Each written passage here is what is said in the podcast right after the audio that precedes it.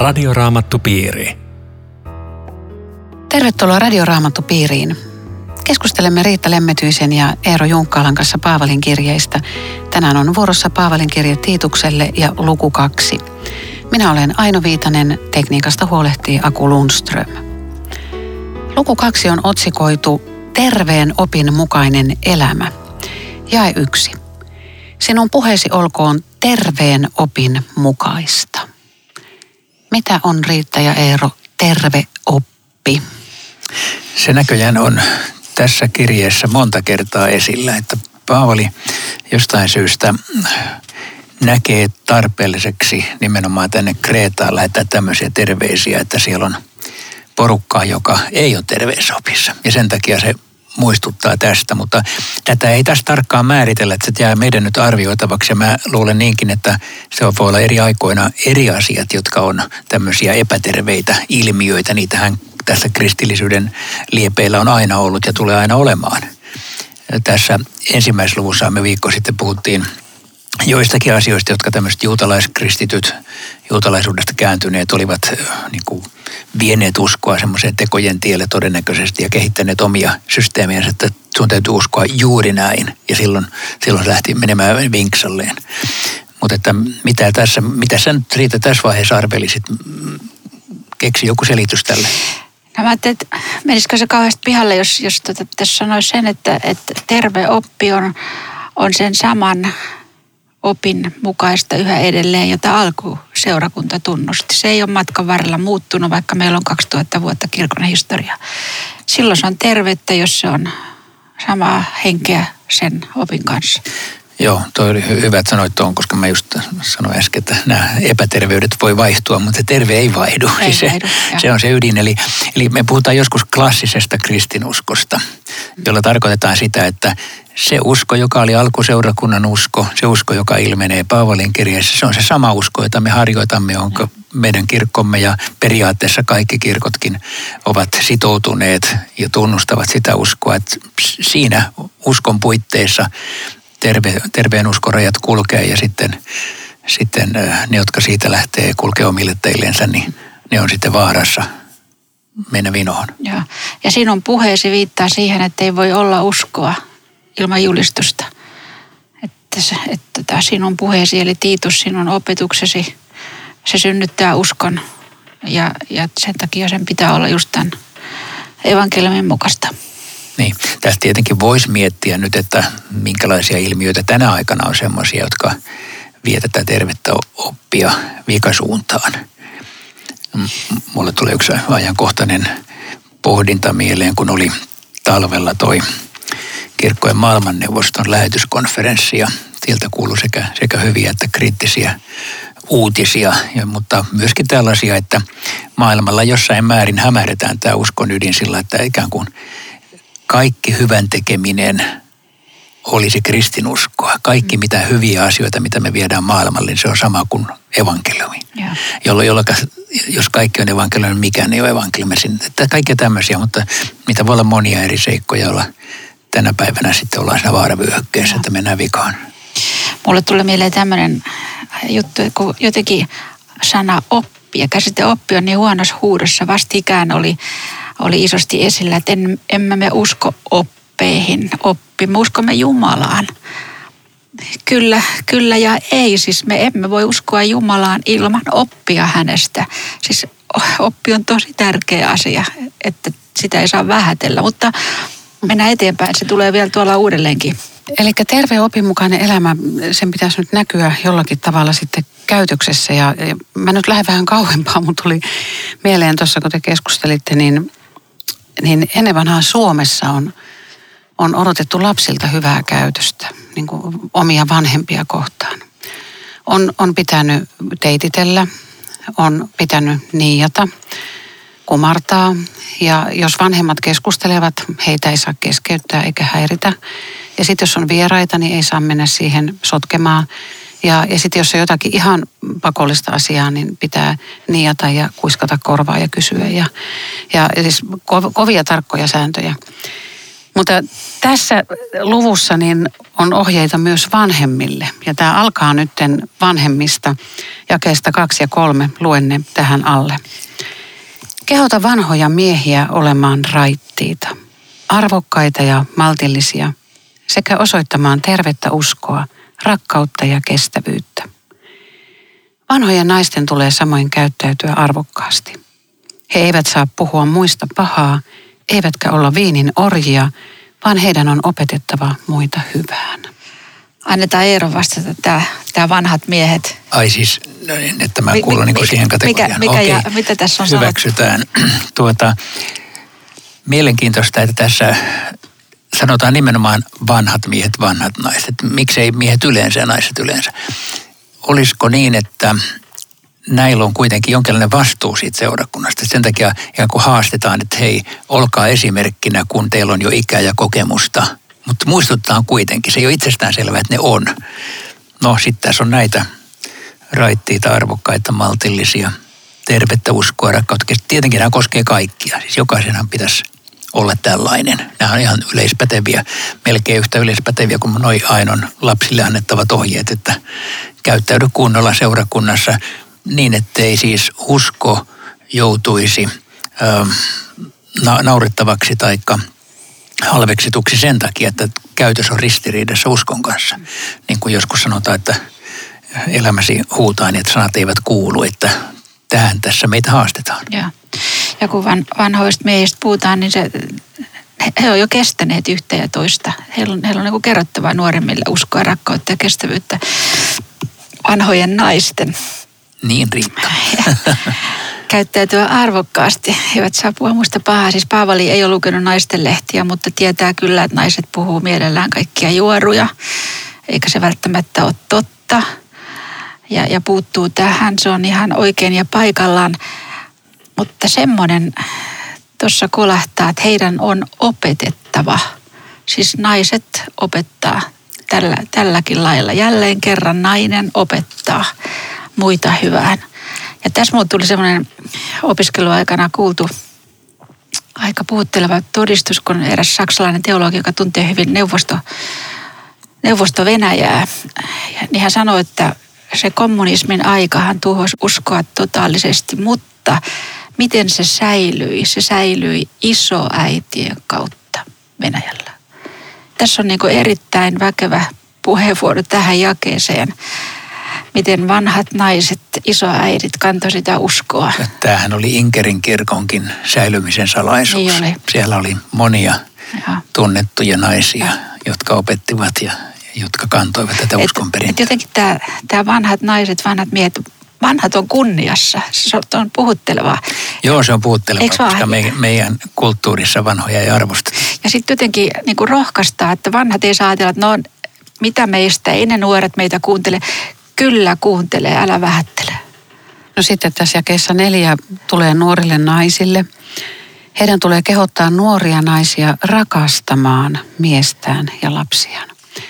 Tämä, eikö ihan niin kuin itsestään selvää, että nuoret naiset on mennyt naimisiin ja ne rakastaa miestä ja ne saa lapsia ja sitten pitää kehottaa nuoria naisia rakastamaan miestä ja lapsia. Eikö tässä ole vähän niin kuin joku ristiriita? No ei välttämättä, koska tota, tämä kärkihän kohdistuu kristityille naisille. He on tulleet uskoon, kaikki on ihan uutta. Miten nyt eletään? Ja Paavali ohjeistaa, että pidä ennen kaikkea siitä huolta, että sun kodissa on hyvä olla. Se on, niin kuin, se on jotain hyvin pyhää tämän uskon omistettuasi. Näin mä tämän ajattelen, että se ei ole naisille yleensä, vaan kristityille. Niin, tarkoitatko että, että voisi kristitty nainen ei ole käännyttyänsä uskoon ihan varma, että miten, miten nyt tämä niin kuin suhde Jumalaisuuden perheeseen. Ja niin, ja jos vaikka seurakunta, että jos mä sinne panenkin kaikki äh, aikani ja näin, ja, ja jotenkin tässä ohjeistetaan, että koti on se yksi, ykkösasia. No, mutta niin, siis kyllä, hei, niin. tässä voi olla muuten sitä, kun joskus aikaisemmin puhuttiin gnostilaisuudesta, joka tarkoittaa sitä, että tämmöiset äh, maalliset asiat ikään kuin halveksitaan, että ni, niillä ei ole mitään merkitystä. Mm. Niin tässä Paavali muistuttaa, että kyllä, perhe on Jumalan sulle antama ykkös, ykköskohde. Ja sitten paitsi tota, nainen oli usein perheen ainoa kristitty. Että hänen todella katsottiin. Ja ympäröivä yhteiskunta katsoo, miten kristityt elää. Että tässä oli paljon enemmän vielä pelissä kuin mitä me ehkä tajutaan. Mutta se, tässä ei sanota sitä, että se mies ei ole uskossa ja nainen on. Tässä kohtaa ei tule siitä, mutta siis kuunnelkaa tätä nyt. Pitää olla, naisen pitää olla puhdas, siveä, hoitaa hyvin koti, mukautua miehen tahtoon. Ja, ja tota, tarkoittaako tämä sitä, että, että nainen siivoo ja puunaa kotona ja on nyrkiä hellan välissä? Joo, tämmöinen vaikutelma tulee tästä ehkä joistain muistakin raamatun kohdista, joka mä ajattelen, että se osittain se heijastelee sen aikaista patriarkaalista yhteiskuntaa. Että se, oli, se on ikään kuin tällainen aikasidonnainen kuvio, että se oli täysin selvää, että mies oli perheen pää, että se ei, se, se ei ollut kyseenalainen ollenkaan. Ja Paavali ei tässä sitä niin kuin, ikään kuin vedä toiseen suuntaan, vaikka hän toisaalla sanoo, Kristuksessa ei ole miestä eikä naista. Hän antaa miehille erittäin vahvat ohjeet, rakastaa puolisoa niin kuin Kristus rakasti seurakuntaa. Mm. Eli miehelle ei anneta lupaa olla mikään sellainen despotti, joka komentelee, ei. mutta että mole, molempia haastetaan palvelemaan ja kunnioittamaan ja, ja rakastamaan. Mm. Niin Tämä on erittäin hyvä. Nyt jos joku miettii, että missä ne miesten ohjeet on, niin ne löytyy kolossalaiskirjan luvusta kolme ja efesolaiskirjan luvusta viisi. Ö, varmaan voi, voiko sanoa näin Riitta, että, että ei ole olemassa yhtä oikeaa mallia kristitylle nuorelle naiselle, että hänen nyt pitäisi jäädä kotiin välttämättä hoitaa lapsia. Kyllähän varmaan voi käydä töissä, mutta mitä sä ajattelet, Joo. että mikä, mikä siinä tärkeintä siinä perheessä Joo. olisi? Joo, ihan, ihan totta. Siis eihän, eihän tuona aikana naisella ollut työelämää. Se oli se koti. Ja ja mä kuvittelen, että se usko muutti kyllä näitä naisia monella lailla myöskin suhteessa lapsiin ja omaa aviomieheen. Että kun miehet istu Kreetalla ukkoklubissa ja jutteli vaimoistaan, niin kyllä moni mies ajatteli kuunnellessa, että mun vaimo ei ole enää tommonen. Jotain oli tapahtunut. Mutta eihän tämä ole tota, yleispätevä ohje, miten nuoren naisen pitää käyttäytyä, että pitää jäädä vaan kotiin ja ei saa mennä työhön. Ja tämä ei ole sitä. Monella lailla voi kodista pitää huolta. Kyllä. Ja sitten nuorille miehille, ihan itse asiassa se koskee myös tätä Tiitusta, koska hän on nuori Joo. mies, niin käyttäytymään joka suhteessa hillitysti ja olla esimerkkinä hyvän tekemisessä. Ja sitten jakeessa seitsemän, opetuksesi olkoon puhdasta ja arvokasta. Miten minkälainen opetus on arvokasta? Mikä tekee niin kuin opetuksesta ei-arvokasta? Se on varmaan tätä samaa, mitä tässä on puhuttu terveestä opista ja opetuksesta. Että, että se pitää olla jotenkin tasapainossa. Siis, että äh, ensinnäkin on tietenkin kristillisen uskon mukaista, eli se ei saa olla vastoin kristillisen uskon opinkohtia. Mutta lisäksi mä ajattelen, että siinä pitäisi olla jonkinlainen balanssi niin, että ettei se kallistu joidenkin asioiden ylikorostamisen. Siis sellaisen vaarahan meillä on kaikilla. Että meillä on joku semmoinen asia, että, joka on kaikki kaikessa ja sitten sen asian ympärille niin kuin koko uskon mittaaminen. Siis aina silloin tällöin täällä Suomen seurakuntien kierrellä rupeaa miettimään, että, että joillekin joku uskon sinänsä oikea asia tulee niin ylikorostetuksi, että, että ajattelet hetkinen, että ei tolla kaikkea mitata sentään – on joku tämmöinen uskonmittari, joka ei nyt ole Jeesus varsinaisesti, vaan jokin opinkohta tai näkemys tai uskomus. Mulle tulee mieleen, että, että semmoinen, mikä on niin kuin, torjuu kuulia helposti, on, on, on kaanaan kieli. Sitä on vanhaa kieltä ja sitä uutta Eikö, kieltä. me muuten puhuta sitä koko ajan täällä? Yritetään toivottavasti vähän avata. Mutta siis on, on semmoista kielen käyttöä, että se on ulkopuolisesta, se on, se on kuin koodikieli. Että mit, mitä ne puhuu ja mitä ne tarkoittaa. Se on kauhean torjuvaa, jos et sä kerro niin, että näin, näinhän sanotaan, että hyvä puhe on semmoinen, että 11-vuotias pärjää ja pysyy kärryillä. No siis mähän en esimerkiksi tietokonetermistössä tai näiden pelien, pelihahmojen tai, tai jonkun kännykkäteknologian, tai niin siis mä oon ihan pihalla sitä termistöstä. Sä oot aika vanha sitten näköjään. Mä äsken luulin just, että sä kuulut noihin nuoriin naisiin. Mutta hei, tosta voisi vielä pysähtyä, näytä itse esimerkkiä. Tota, mulla on jäänyt tämmöinen lause, musta on niin hyvä, kun joku totesi, että, että ihmisiä voi ohjata taivaan tielle paremmin jalanjäljillä kuin opaskylteillä. Aika, aika hyvä. Eikö? Siis se esimerkki. Sä et, sun ei tarvitse pitää saarnoja ja herätyskokouksia, mutta se, se on väkevää antamasi esimerkki. Tämä on Radioraamattu Piiri. Ohjelman tarjoaa Suomen raamattuopisto. www.radioraamattupiiri.fi Jatkamme keskustelua Riitta Lemmetyisen ja Eero Junkkaalan kanssa Paavalin kirjeestä Tiitukselle sen luvusta kaksi. Luen vielä tähän tuon jakeen kahdeksan. Ja olkoon puheesi tervettä ja vakuuttavaa, niin että vastustajasi joutuu häpeään, koska ei pysty sanomaan meistä mitään pahaa.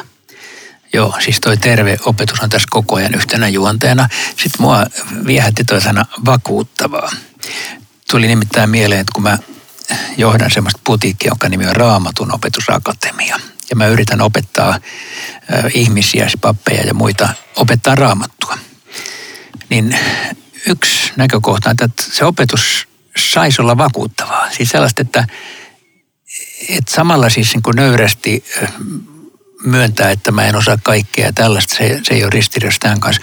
Mutta sitten, koska Jumalan sana on Jumalan sana, niin sitä saisi sais puhua niin kuin rohkeasti. Niin, että sanot, näin sanoo Herra. Mun sanat voi olla vääriä, mutta Jumalan sanat ei ole.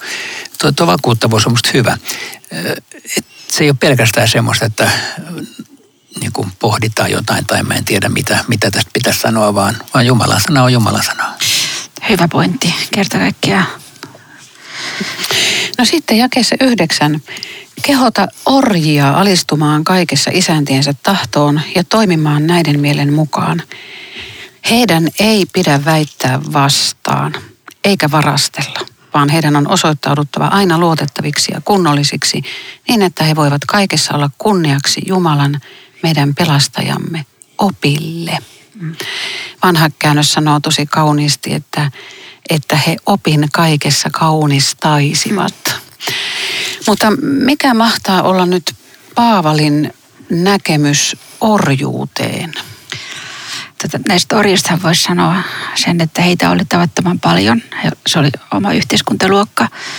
Ja Kreeta oli osa Rooman valtakuntaa ja Rooma kävi vallatussotia ja sotasaalis oli paljolti ihmisiä, orjia, jotka myytiin sitten orja markkinoilla. Ja kun orja joutui jonkun isännän palvelukseen, niin hänelle ei ollut mitään oikeuksia. Ja, ja sen takia oli enemmän kuin tavallista, että käytettiin oman käden oikeutta, pidettiin itsestä huolta, varasteltiin ilman mitään oman tunnon tuskia. Ja, ja Paavali ohjeesta jälleen kerran uskoon tulleita orjia. Sulla on nyt ihan uusi kutsumus. Sä oot, elät Jumalan kunniaksi siihen ei enää sovi se, että anastetaan silloin, kun kukaan enää. Vaikka olisi ollut nurja isäntä. Joo, tämä on minusta hyvin kiinnostava tämä orjakysymys raamatussa, koska mehän tiedetään niin kuin täältä taaksepäin katsoessamme, että kristinusko vähitellen murensi tämän ikään kuin tämän orjuussysteemin niin, että me emme enää pidä oikeana orjuutta. Mutta just niin kuin Riitta kuvasit, niin, niin jos ajatellaan sen ajan maailmaa, jossa, jossa oli valtava määrä orjia ja, ja se oli osa elämää jopa niin, että orjilla oli erilaisia tehtäviä. Ne saattoi olla kotiopettajia ja kaikki tällaiset. oli jopa niin kuin aika hyväkin duunia välillä. Niin äh, jos Paavali olisi sanonut, että äh, lakkauttakaa orjuus, niin ei kukaan ei olisi kuunnellut ei olisi ymmärtänytkään, mitä se tarkoittaa. Siis hän, hän ei lähtenyt ikään kuin yhteiskunnallisen uudistuksen ajamista, joka muuten voisi olla pieni viesti siihenkin, että kun jotkut miettii, että joku vapauden teologia on koko teologian ydin, että meidän pitää muuttaa yhteiskunta. Okei, kristinusko muuttaa yhteiskuntaa sanomallaan, mutta ei niinkään semmoisella, että meillä on ohjelmajulistus, kaikki orjat vapaaksi – mutta eikö kristityt sitten myöhemmin taistelu orjuutta vastaan, että kyllähän ne innostu asiasta? Joo, siis kristinuskohan myötä vaikutti suuresti siihen, että orjuus lakkautettiin Englannissa. Ja, ja varmaan oli, tuli sen aika, mutta niin kuin tänä aikana tämä kristinusko oli pieni mureen yhteiskunnan siellä valtavassa koneistossa. Ei, ei, sillä, ei sillä olisi ollut mitään mahdollisuuksia sanoa, että yhtäkkiä huomenna lopettakaa orjuus. Ja. Ei kukaan lopeta sitä. Ei, ja missä ne olisi asunut. Niin just, mitä, mitä niille olisi tapahtunut? Se olisi ollut heitteille jättöä. Mm. Joo. Totta. Mutta se, se vei siihen kyllä. Että ja vanhassa testamentissa on, on ohjeita, että, että jos joku orja pakenee isäntänsä luota sinun luoksesi, älä palauta häntä. Ja vaan anna hänen asua siinä paikassa, missä hän haluaa ja kohtele häntä hyvin. Et siis Jumala on antanut orjille niin kuin ohjeet, että heitä pitää kohdella inhimillisesti. Kyllä joo, aivan. Joo. Mutta nämä, nämä, että he aina osoittautuisi luotettaviksi nämä orjat, niin kyllähän moni työnantaja sanotaan nyt rakennuksilla olisi valtavan onnellinen, jos kaikki hänen työntekijänsä olisi luotettavia. Onhan nämä mm. semmoisia väkeiviä puheenvuoroja kelle tahansa tämän päivän työelämässä. Mutta tärkeä jae 11. Hei, joo, sen verran vielä kiinnitti huomiota Jumalan meidän pelastajamme oppi. Et jos nyt oppii jo kovassa huudossa, niin sitten ei voi kyllä auttaa. Onhan tämä paljon sanottu Jumalan oppi, meidän pelastajamme oppi. Jumala viime kädessä ohjaa, opettaa, johdattaa. No niin, se, sulla oli jo seuraava ajatus. Tuliko Eerolla tähän joku? Joo, niin tämä Jumala ja pelastaja nimittäin, se on kolmeen kertaan Tiituksen kirjeessä.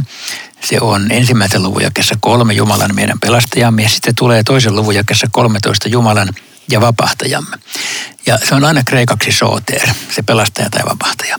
Ja se on itse asiassa, tarkoittaa, että Jeesus on Jumala. Si- siinä on, siinä on jopa tämmöinen viesti, että se ei ole vain, että Jumala on meidän pelastajamme, vaan Jumala on vapahtaja, eli Jeesus. Se sanotaan selvimmin jakessa 13, Jumalan ja vapahtajamme Jeesuksen Kristuksen. Se on niin kuin sama. Okei, mutta mä vein toiseen suuntaan. Joo. Ei, mutta se, tämä, tämä liittyy siihen hyvin, nimittäin tuo jae 11 kertoo sen ytimen. Jumalan armo on näet ilmestynyt pelastukseksi kaikille ihmisille. Siis erotuksetta.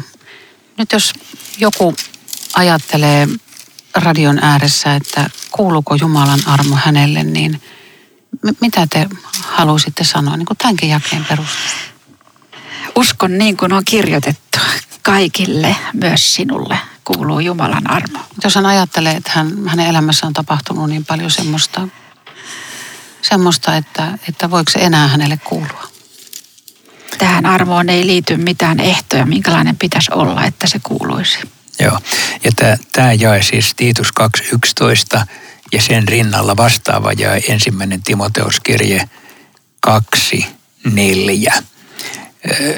Kuuluu näin, että Jumala tahtoo, että kaikki ihmiset pelastuisivat ja tulisivat tuntemaan totuuden. Niin nämä, nämä niin kuin alleviivaa tämän tosiasian, että Jumala ei ole ennalta sulkenut ketään pelastuksen ulkopuolelle. Ehdottomasti ei. Nyt jos joku pohtii, että, että hän, hän haluaisi tutustua Jeesukseen ja Jumalaan paremmin, niin miten sille Jeesukselle ilmoittaudutaan? Riitta. Hän, hän on jo semmoisen ihmisen lähellä, koska hän on vaikuttanut sen, että, että tämä lainausmerkeissä ilmoitus on elävää todellisuutta ja eikä tarvitse mitään muuta kuin kertoa, että tässä minä olen Herra Jeesus. Ja sitten jos asia ei heti aukea, niin etsiytyä sanan kuuloon, etsiytyä kristittyjen yhteyteen, avata raamattu, olla siinä vaikutuspiirissä, että Jumalan sana pääsee puhuttelemaan omaa tuntoa. Mutta jos jotenkin haluaa nyt niin kuin heti ilmoittautua Jeesukselle, mitä voi niin kuin sanoa sydämessä? Tuo oli aika hyvä, mitä sä sanoit, ilmoittautua. Minä ilmoittaudun. Jeesus, minä ilmoittaudun Jeesus. Tässä olen, ota minut. Hän ottaa. Joo. No sitten jakeessa 12 on tärkeä viesti meille. Siis Jumalan armo on ilmestynyt kaikille ja se kasvattaa meitä hylkäämään jumalattomuuden, maailmalliset himot ja elämään hillitysti, oikeamielisesti ja Jumalaa kunnioittaen tässä maailmassa. Siis eikö tämä kasvatus viittaa siihen, että ei se nyt tapahdu tuosta noin vaan? Tämä on kauhean sielunhollinen jae, koska mä en ollut semmoisessa hengellisyydessä, jossa joka päivä piti eh, tsempata, että, että tulisi hylättyä jotakin pahaa, mitä itsessään on löytänyt tai toiset on, on minusta todennut. Ja, ja tässä on niin kuin semmoinen lepo ja rauha. Jumalan armo kasvattaa meitä. Tämä on se, joka saa tämän aikaiseksi. Eli kun ihminen tulee uskoon ja kääntyy, sanoo synnille ei, armo vaikutti tämän. Ja jatkuvasti tätä samaa pitää tapahtua uskovan elämässä. Hän sanoo aina uudelleen arjessa pahalle ei. Ja aina armo tekee sen. Ja tämäkin on hyvä, että armo kasvattaa eikä laki. Laki näyttää tien, laki varoittaa, laki kehottaa, mutta armo kasvattaa. Eli evankeliumista tulee se voima. Ja. Minä saan tällaisena niin tulla Jeesuksen luokse. Ja, ja se on toi, mitä että se niin kuin vähittäin. Minusta se on aika hyvä ajatus, että se ei ole mitään semmoista simpsalapin, nyt tänään olen täysin kasvanut, vaan että se on prosessi, koko elämän mittainen prosessi, jota yleensä itse ei edes juuri havaitse, siis mitään erityisen valtavaa kasvu vaihetta. Ei. Usein sen kokee vaan kasvamisena huonommaksi ja pienemmäksi.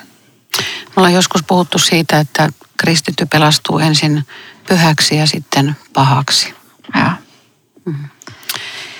Mutta me odotamme Jeesuksen, Kristuksen kirkkauden ilmestymistä. Mitä se on? Tämä on vähän tämmöistä erikoista kieltä.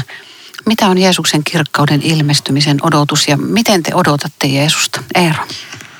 En mä tiedä, odotaanko mä varsinaisesti mitenkään, mutta, mutta siis kyllähän se kristillisen uskoon kuuluu, että kyllä tässä varmaankin puhutaan Jeesuksen paluusta tai taivaaseen pääsemisestä, joka on sitten tämä Kristuksen kohtaaminen kasvoista kasvoihin. Ja tietenkin se semmoinen perimmäinen odotus kristinuskossa ilman muuta koko ajan on, vaikkei se välttämättä olisi niin kuin joka päivä että voi veli, kun tulisi huomenna. Ei, ei se välttämättä sellainen ole. Tai onko sulla? Ei, ei mutta mä niin kuin ajattelen, että täällä me luetaan tämmöistä jaet, jaetta, odotamme suuren Jumalan ja vapahtajamme kirkkaiden ilmestymistä. Mä oon kirjoittanut tuohon raamatun viereen, että kerran räjähtää. Yhtäkkiä verhot vedetään ja se on siinä. Siis tämä on kuitenkin aina hyvä palauttaa mieleen, että, että tätä kohti me mennään. Jokainen uusi päivä on lähempänä tätä päämäärää. No Paavali sanoo Tiitukselle tuossa jakeessa 15. Ootte tuo 14 on vielä hieno. Joo, juu, en mä sitä, sitä sivuta, mutta että päästään toi ihan 15kin. Näin sinun tulee puhua, kehottaa, nuhdella kaikilla arvovallalla, eikä kenenkään pidä väheksyä sinua. Onko meillä tänä päivänä ajassa tämmöistä kehotusta ja nuhdetta? Mitä mieltä te olette? Niinpä. No ainakin me näissä ohjelmissa yritetään muistuttaa, mihin Jumalan sana meitä kehottaa. Ja itse kuunnella samaa kehotusta. Joo. Tämä ei välttämättä ehkä tarkoita sitä, että sinun pitää henkilökohtaisesti muistuttaa nuhdella kaikkia ohikulkijoita, vaan että pidä yllä Jumalan sanaa niin, että siinä on tämä kehotuksen ja nuhtelemisen elementti. Mm. No niin, ja se jäi 14. Hän antoi itsensä alttiiksi meidän puolestamme, lunastaakseen meidät vapaiksi kaikesta vääryydestä ja puhdistaakseen meidät omaksi kansakseen, joka kaikin voimin tekee hyvää. Mä puhuttelin tuo sana lunastus, koska se tarkoitti silloiselle ihmiselle jotain vielä elävämpää kuin meille. Moni orja oli velkavankeusorja, niin suurissa veloissa, että joutui itsensä antamaan isänän palvelukseen. Ja saattoi olla, että joku sukulainen lunasti hänet vapaaksi rahalla. Ja, ja Paavali sanoi, että Kristuskin teki tämän saman, mutta raha ei riittänyt, vaan hänen verensä teki tämän. Tässä ollaan uskon ytimessä. Ja siinä on meidän kaikkien toivo. Rukoiletko Riitta tähän? Elävä Herra Jeesus, me kiitämme evankeliumin ihmeellisestä sanomasta. Kiitämme sinun kirjastasi, jota me saamme lukea ja tutkia ja jossa tarkoitetaan myös meitä ja puhutaan meille. Kiitos siitä armosta, jonka saa omistaa tänään itsellesi huolimatta siitä, miten elämässä on mennyt. Kiitos siitä päämäärästä, jonka sinä olet sanassasi ilmoittanut ja johon meitä odotetaan. Pidä meitä tallessa siihen päivään saakka. Aamen. Radioraamattupiiri. www.radioraamattupiiri.fi